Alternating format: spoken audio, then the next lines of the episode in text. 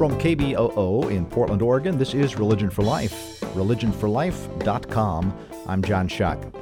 Religion for Life explores the intersection of religion, social justice, and public life. A few months ago, I wrote a guest column for the blog The Friendly Atheist, the largest atheist blog on the internet. And in the column, I shared my views as a Christian minister. I'm a Christian minister who embraces modern scholarship and modern understanding of the universe. For example, as I wrote in the column, I think that religion is a human construct. The symbols of faith are products of human cultural evolution. Jesus may have been an historical figure, but most of what we know about him is in the form of legend. God is a symbol of myth making and not credible as a supernatural being or force. The Bible is a human product as opposed to special revelation from a divine being and human consciousness is the result of natural selection. Thus, this life is what we get. So I regard the symbols of Christianity from a non supernatural point of view. Those are some short summary statements. I've written lengthier pieces about how I see things over the years on my blog Shuck and Jive, shuckandjive.xyz. The reaction to my column was quite amazing. The Christian media picked it up, many angry responses. They, they wanted me out of the ministry. We even had protesters at my church. I touched a nerve.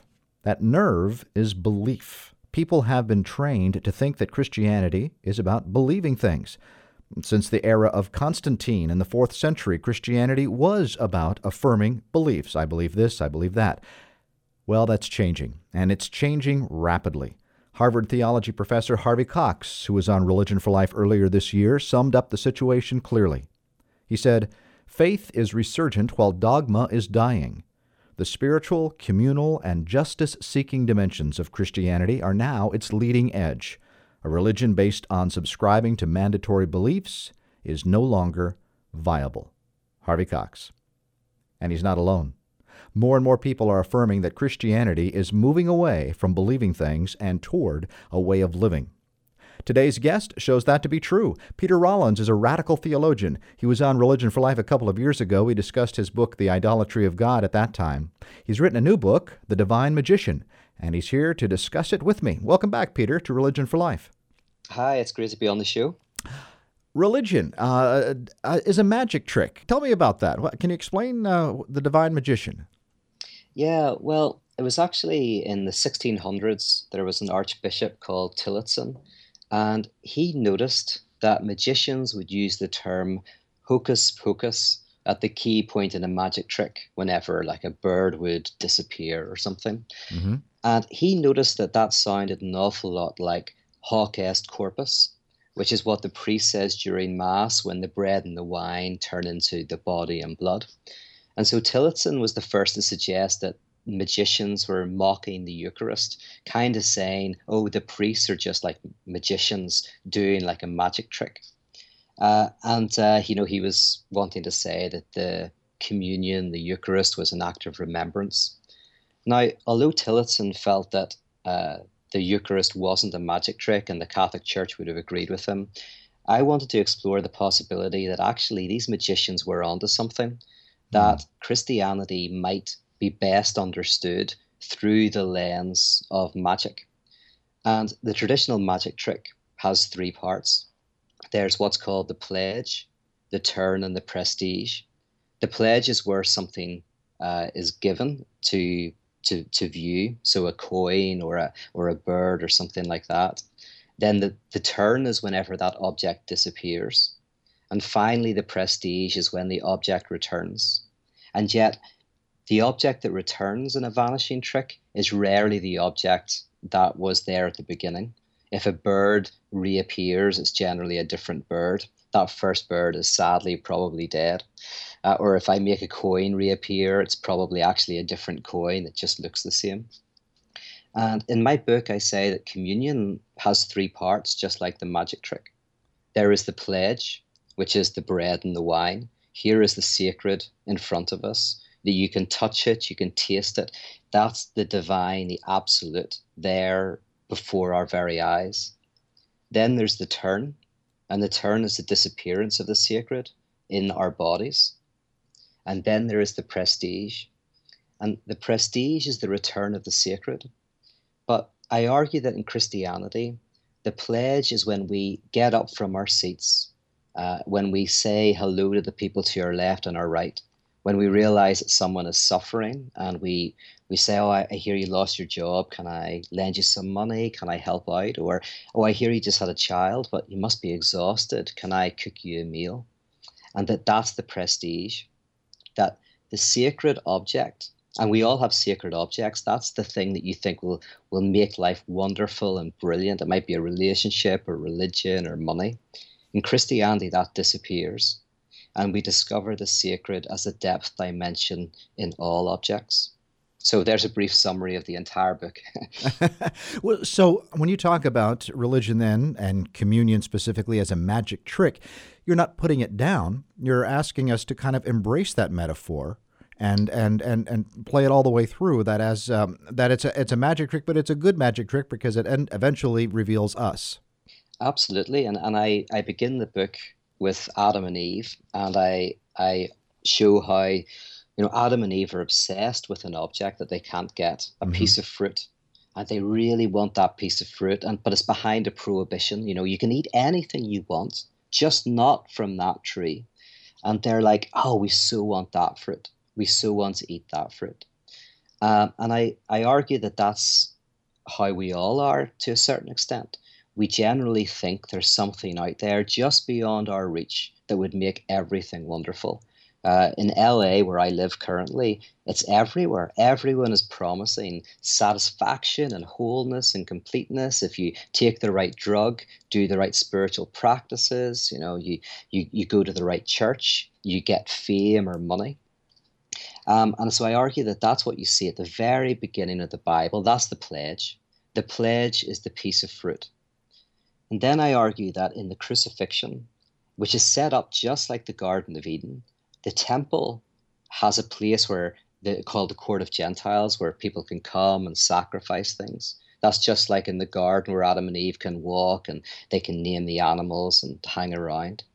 And then there's the place you can't get to called the Holy of Holies. And it's cut off by a massive curtain. Just like in Garden of Eden, there is the piece of fruit that is behind a prohibition.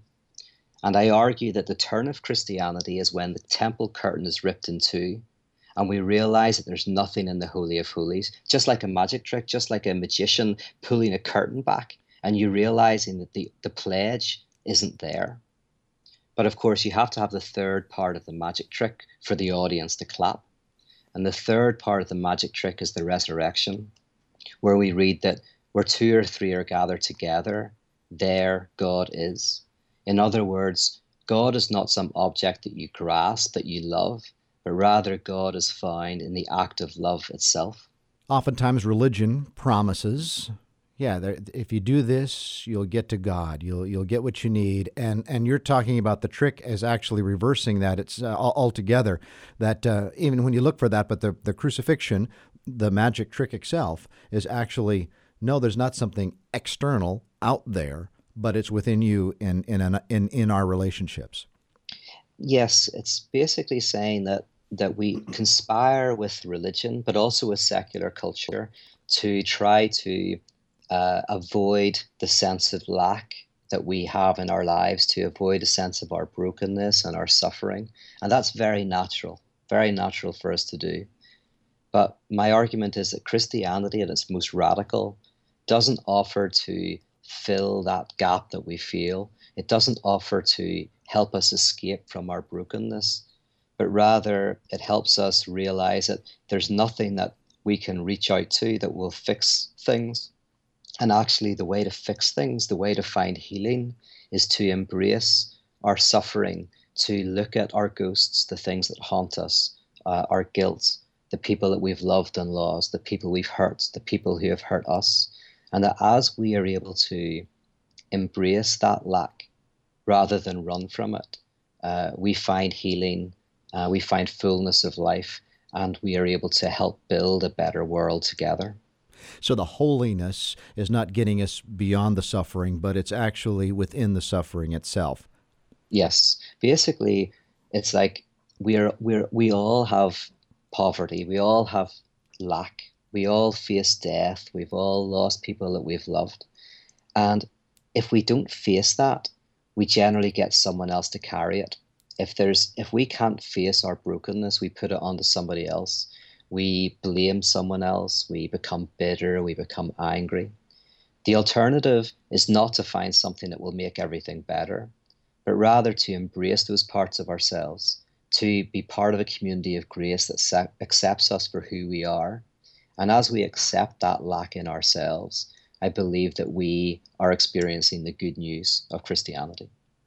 And, and so, what do you mean then um, by the disappearance of religion in the subtitle of your book? Is is um, is that the, the disappearance of, of beliefs? Is it the disappearance of the promise of something better?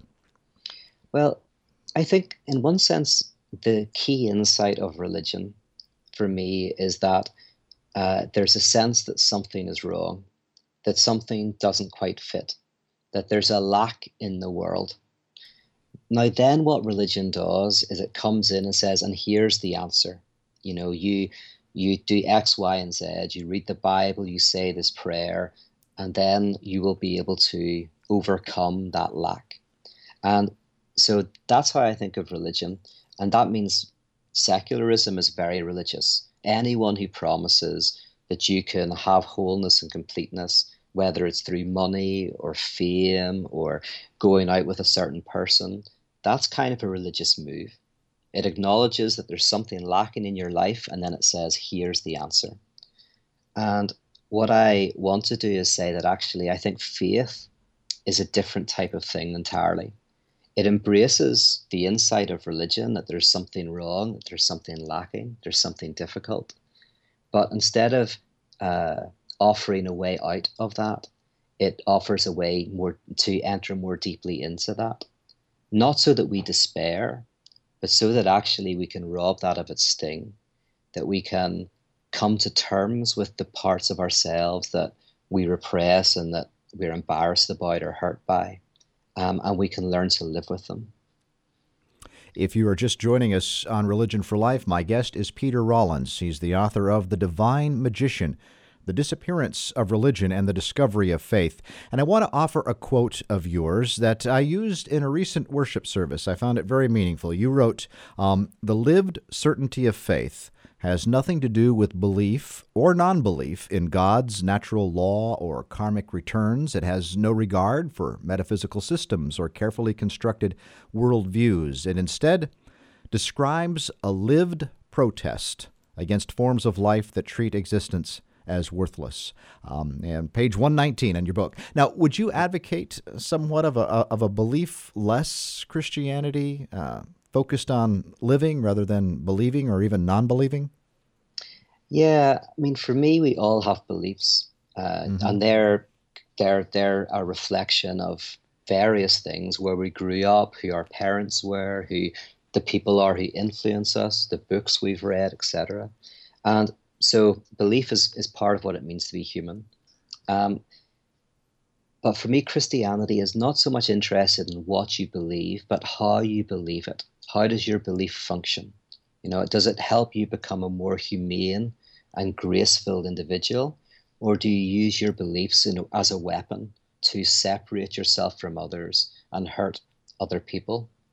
So, uh, a philosopher that I like a lot called John Caputo, he he defines this by talking about confessional theology and radical theology. And he says radical theology isn't an alternative to confessional theology. Radical theology is what haunts and spooks confessional theology. Hmm. It's that something that keeps it open, keeps it self questioning, keeps it moving into the future. So for me, whether you're conservative or liberal, progressive, orthodox, radical theology is not an alternative. It's whatever it is within your tradition that says, maybe we didn't get it all right. Maybe there's a different way of looking at this. And so it's that element that I concentrate on, that element of radical theology that disturbs us, uh, whatever our beliefs are. So it's that aspect of us, and I think of myself, for example, as a clergy person. I may have be have my ideas about things, but it's that thing that haunts me at night that says, "Well, maybe I'm maybe that's not right. Maybe I better look at this thing." in a, in a totally different way. Maybe what I'm thinking that is uh, central to life is actually rather empty. And that emptiness is something I should explore rather than try to subjugate. Absolutely. That that that's radical theology there. And and the mystics in traditional Christianity often provide that rule. Mystical theology is often the theological part of the church that's kind of questioning, that's saying maybe this is slightly different from what we're imagining. Maybe what we're trying to speak of cannot be spoken. Maybe our doctrines and dogmas are limited. So that's that's the voice that I'm interested in, uh, but but only as a uh, only as a, a stopping point on the way to a different type of faith. Ultimately, a faith in which our like is the quote that you made there about certainty is no longer a certainty of the mind, but a certainty of the heart. And and what I mean by that is uh, imagine imagine that you're in love.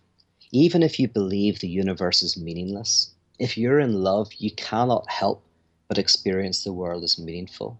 And conversely, if you don't love, even if you believe the world is meaningful, you can't help but experience it as meaningless. For me, faith is at that level of love.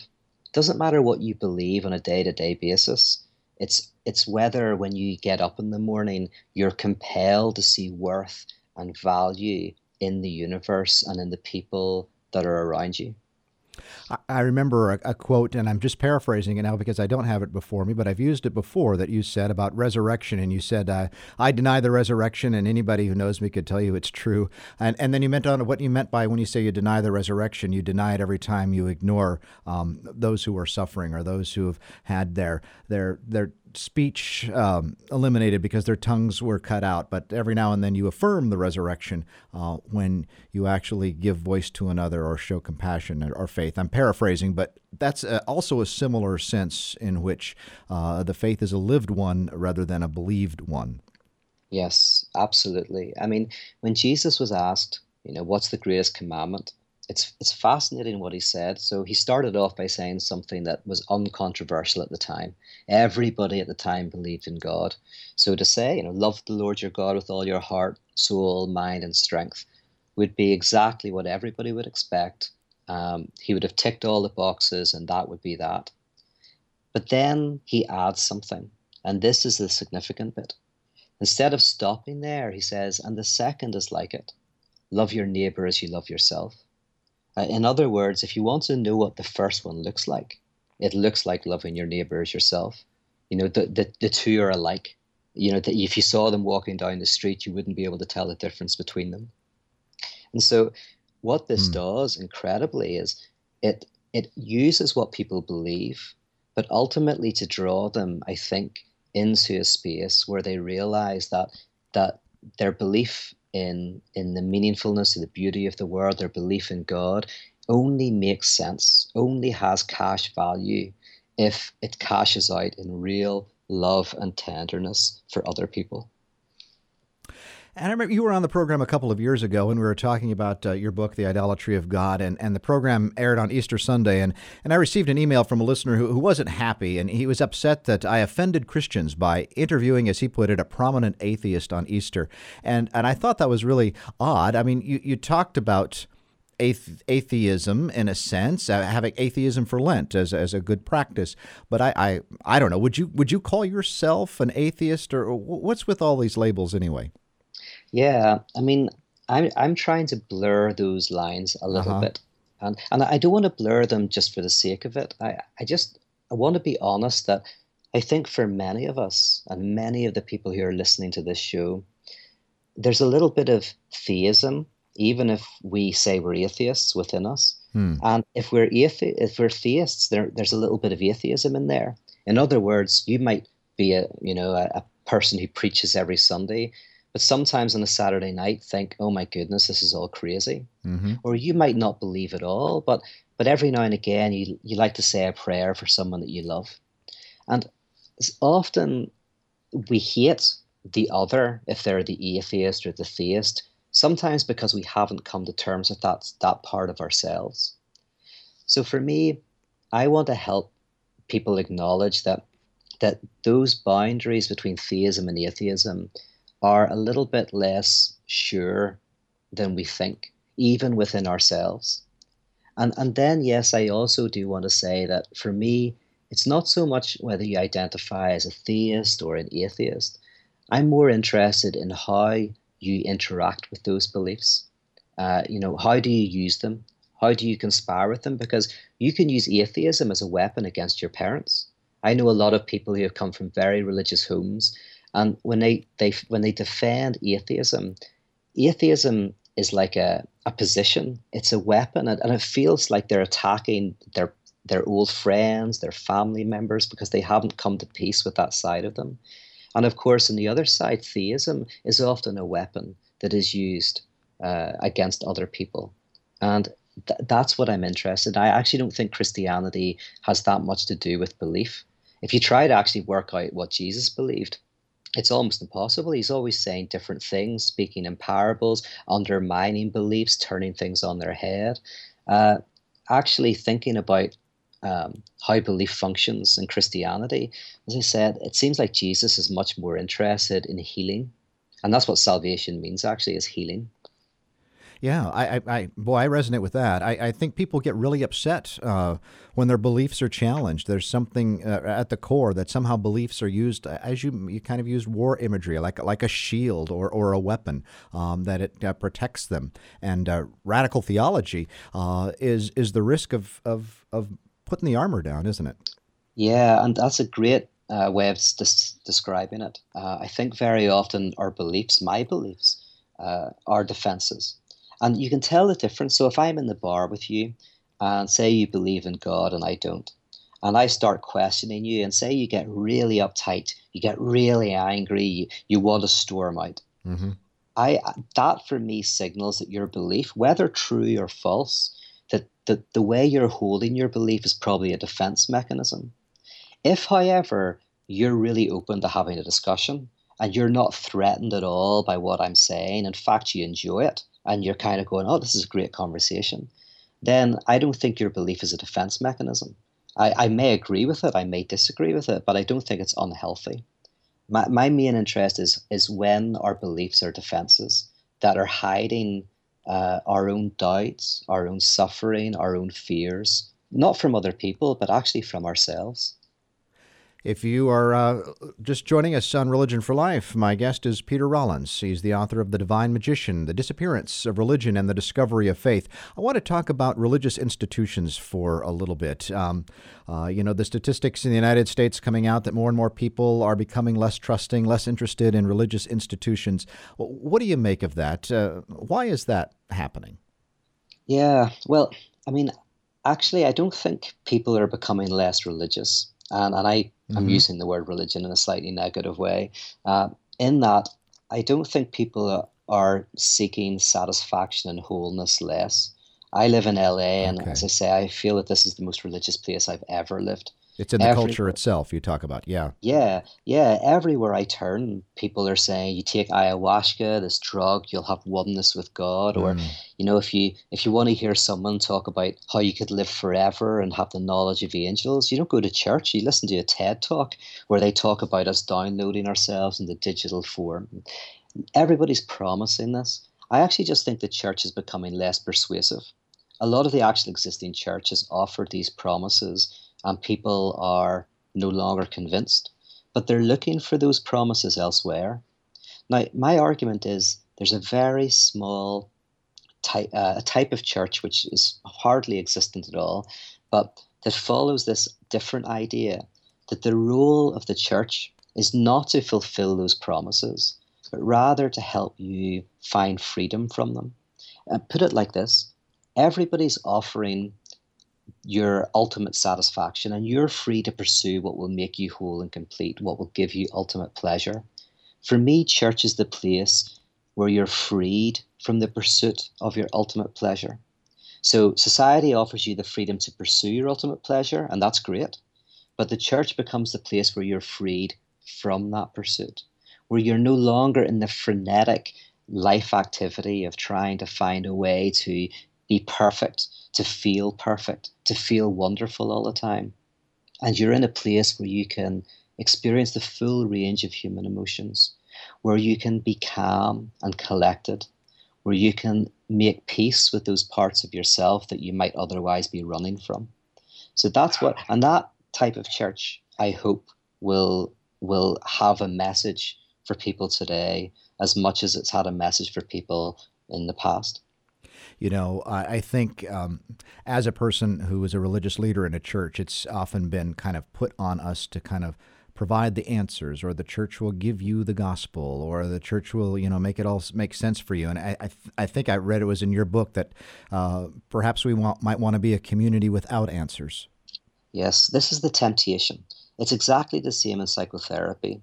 The, a person goes to the therapist demanding either explicitly or implicitly that they be made better, that things are less painful, that that by going to psychotherapy they'll be able to work out all their problems and, and everything will be wonderful. And that is the exact thing that the therapist has to avoid giving. The therapist has to refuse the demand for answers and simply provide a space where the person can bring things to the surface in a place of unconditional acceptance work through that stuff and realize that in the midst of giving voice to that and, and the therapist bearing witness to it, that healing can be found. So, in the same way, people go to church with demands for God to heal everything, for the pastor to give them the right answers, uh, to, to make their life less painful. And we have to have sympathy for that because I, I mean, I, I want mm-hmm. the same. But ultimately, the religious leader has to resist that temptation and rather provide a space through the liturgy, the prayers, the sermons, the music, to provide a context where things can come to the surface. Um, if I can use one analogy, it's a difference between a sports bar where you can go and get drunk and uh, you know forget about your troubles, and like an Irish pub where you'd maybe go for a drink and you talk about your issues. And instead of having pop music that helps you forget, you have somebody in the corner singing beautiful music about lost love that helps you connect with your own suffering so that when you leave the bar, you feel lighter and you feel healthier. Peter Rollins, author of The Divine Magician, The Disappearance of Religion, and The Discovery of Faith. So we just have a couple of minutes left, Peter. Uh, so glad to have you on. But in addition to, to writing books, uh, what else are you doing now? Oh, wow. Well, I'm doing some speaking. Um, I run a little festival now in Belfast where we look at a lot of these ideas. So I'm, I'm currently planning the next the next festival, um, and I'm really enjoying living in LA. Actually, I've just moved here a year ago. I say how it's deeply religious, but um, it's uh, beautiful weather, wonderful people, and um, yeah, things are good. All right. Well, thank you very much for this book and, and for all your work and for being with me today. Wonderful. Thanks for having me on the show. You've been listening to Religion for Life. I'm John Shuck. Find podcasts at religionforlife.com. Like us on Facebook, follow us on Twitter, download podcasts from iTunes. Religion for Life is heard on KZUM, Lincoln, Nebraska, and WEHC, Emory, Virginia. Religion for Life is produced and distributed with assistance from WETS, Johnson City, Tennessee, and KBOO, Portland. Be well.